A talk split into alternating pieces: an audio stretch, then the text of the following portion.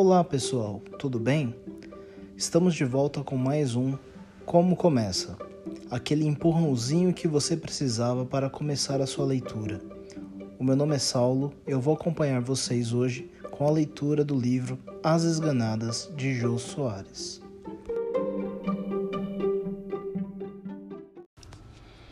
Segundo o dicionário Aurélio, o verbete esganar significa mostrar-se sôfrego, ávido, mostrar-se ambicioso, roer-se de inveja, ou ainda sufocar, estrangular. Só pela definição, já podemos imaginar que este livro irá tratar do lado obscuro do ser humano, falará sobre algo ruim. E realmente trata-se de um livro do gênero policial, com a caçada de um serial killer, porém, estamos falando de um livro de Jô Soares. Sendo assim, não deixaria de ter aquela ponta de inteligência tão característica de sua personalidade. As Esganadas possui 262 páginas, é o quarto livro do autor e foi lançado em 2011. Uma obra bem recente que nos remete ao final dos anos 30, durante a Era Vargas. O ambiente é muito bem descrito, o que aproxima até mesmo aqueles que nunca pisaram os pés no Rio de Janeiro, dando detalhes históricos, nomes de ruas, misturando ficção com realidade e nos faz imaginar como um serial killer agiria naquele cenário.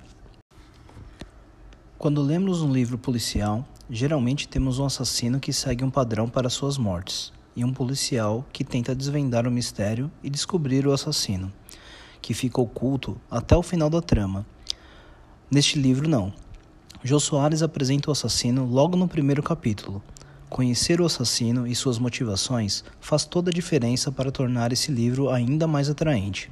O tom sombrio que permeia o assassino, cujo nome é Caronte, se entrelaça com o perfil de suas vítimas, mulheres acima do peso que amam comer.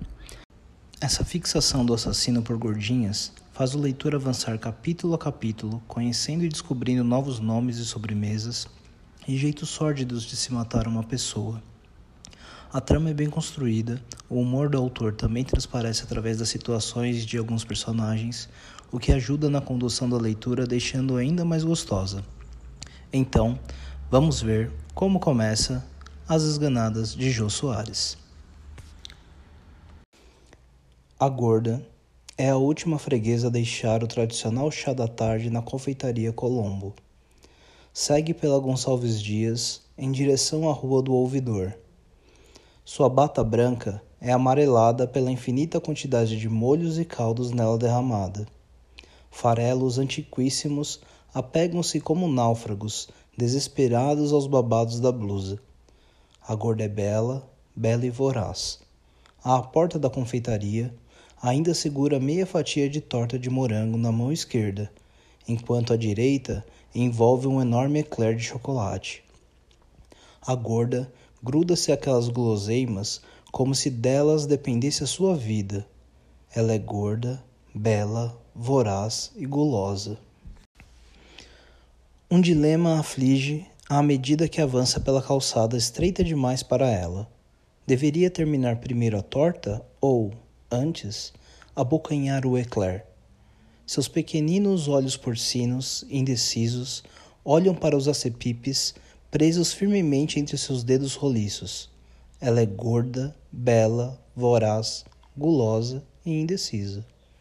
Finalmente, trêmula e ofegante, numa antevisão gozosa dos prazeres que as ávidas palpilas da sua língua sentiriam, a gorda atocha na boca o pedaço de torta, mastiga e engole automaticamente, num movimento simultâneo aperfeiçoado por décadas de prática.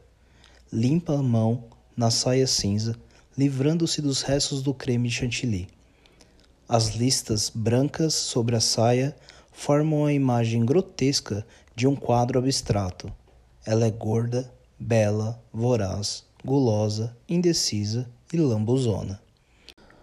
A gorda chega à rua 1 de março, agarrando o gigantesco eclair de chocolate com as duas mãos, como se fosse um imenso falo negro. Antes que desfira a primeira dentada na cobiçada iguaria, sua bisbilhotice é atiçada por um furgão branco fosco estacionado quase na esquina da rua. O que alerta a atenção da gorda são os diversos doces e bombons expostos numa grande prateleira que sai do veículo, e o cartaz punhado por um homem ao lado onde se lê em letras garrafais: Degustação grátis. Prove os saborosos petiscos da patisserie Doces Finos e ajude-nos a escolher numa experiência necessária. Ela enfia na boca o eclair de uma só vez e se aproxima daquele Eldorado gastronômico sem saber que se avizinha da sua última tentação. O homem é magro, mais do que magro, esquálido, seco, macilento. Serviria perfeitamente de modelo para uma caricatura da morte. Porém, sua ligação com Thanatos superava o traço de qualquer desenhista. Herdara do pai a funerária Estige, denominação do rio que separava os mortos dos vivos na mitologia grega. Sua mãe, Odília Barroso, possuidora de um senso de humor discutível, o batizara de Caronte, como o barqueiro encarregado da travessia das almas. O pai, Olavo Eusébio, concordara. Olavo sujeitava-se a todos os caprichos da mulher.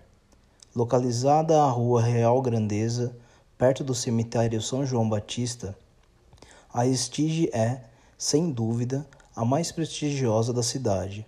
Seus carros sofisticados e caixões de luxo conferem status às simples exéquias. As salas especiais para velórios rivalizam com os suntuosos salões de baile do Rio de Janeiro.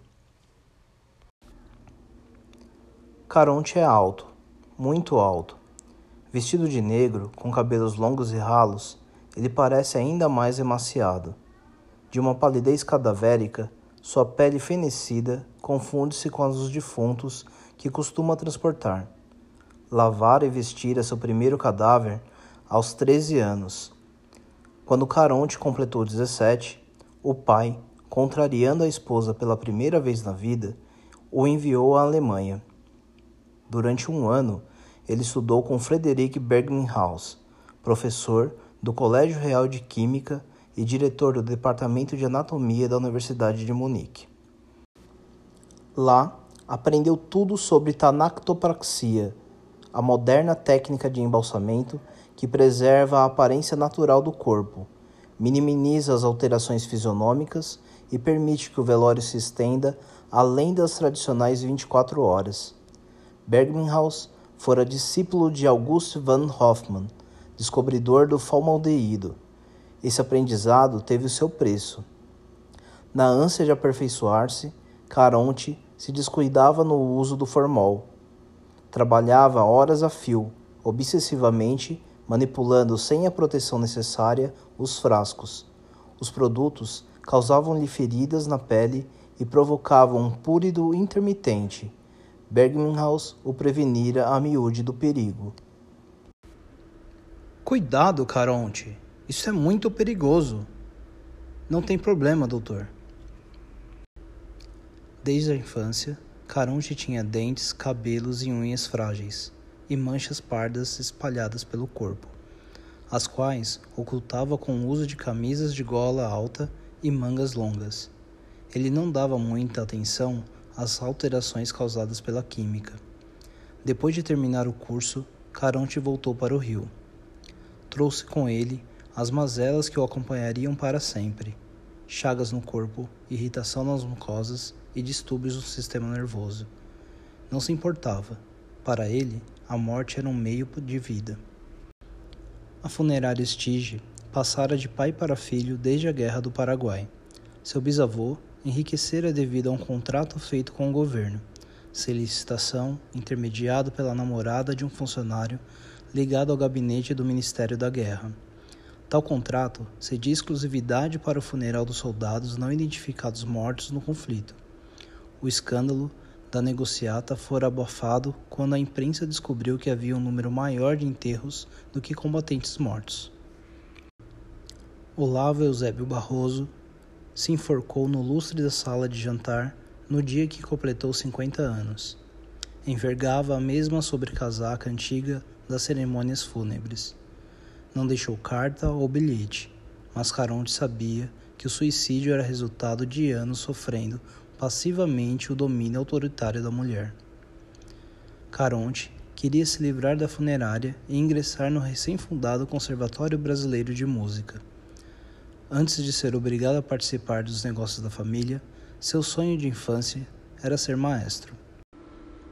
Aprendeu a tocar piano de ouvido numa velha pianola encostada no porão de casa e sabia de cor a obra dos grandes clássicos. Na Alemanha, assistia a todos os concertos da Filarmônica de Munique e adorava as óperas de Wagner no festival de Bayernhut, cidade próxima de Munique. Quando participou da intenção da mãe, Odília olhou com desprezo e respondeu lacônica: Nem pensar. Gastamos muito dinheiro com a sua educação. Caronte odiava a mãe.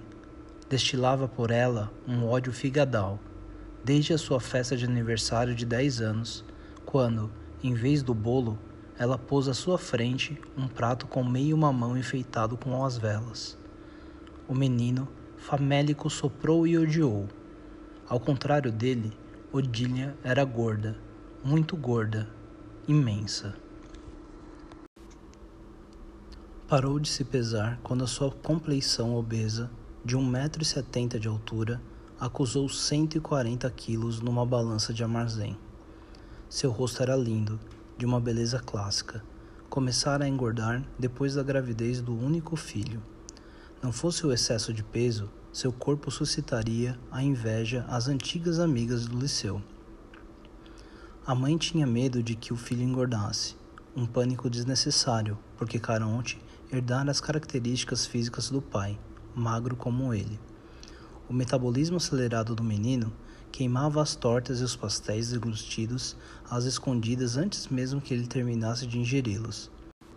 Apesar dos apelos inúteis do pai, nada convencia a Odília.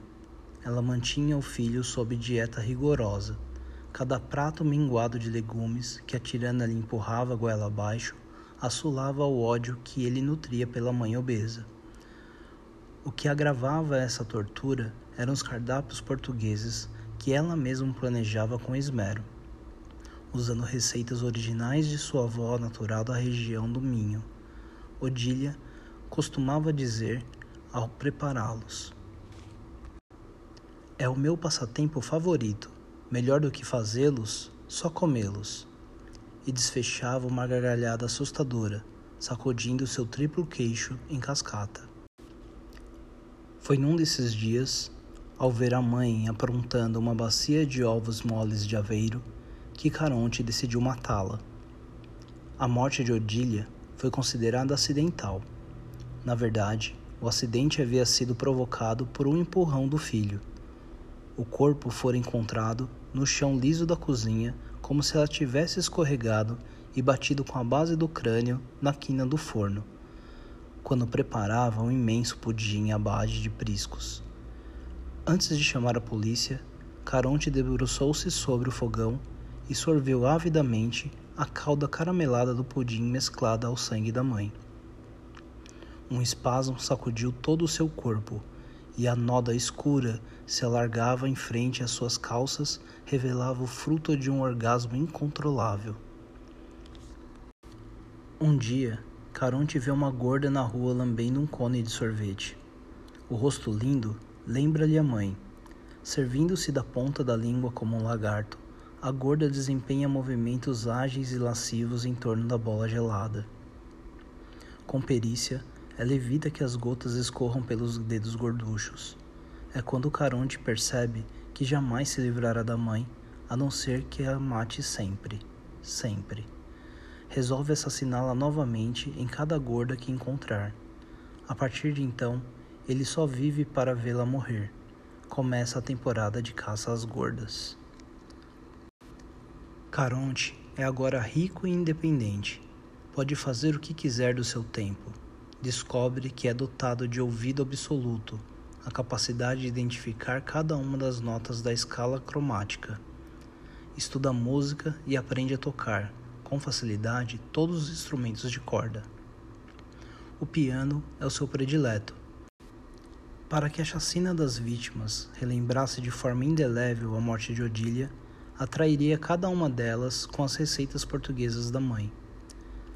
Pratica intensamente em segredo até se transformar num confeiteiro e mestre cuca melhor do que muitos profissionais do ramo. Pela primeira vez na vida, come. Um dos carros funerários exclusivos da sua agência é de 1931 e tem uma característica original. Caronte é o único do Brasil a ter este modelo. A inovação consiste numa larga porta dupla lateral para a entrada do caixão, a qual não se dá mais pela porta traseira. Uma prancha móvel sobre os trilhos gira para fora, fazendo uma curva em direção à calçada, o que facilita a colocação do ataúde sem expor os carregadores ao trânsito. É sobre essa plancha que Caronte dispõe as iscas irresistíveis. Essas foram as três primeiras páginas desse livro hipnotizante chamado As Esganadas. Agora, conhecendo um pouco sobre a história, você já pode se aventurar neste e em outros livros do autor. Nos vemos no próximo livro com mais um Como Começa.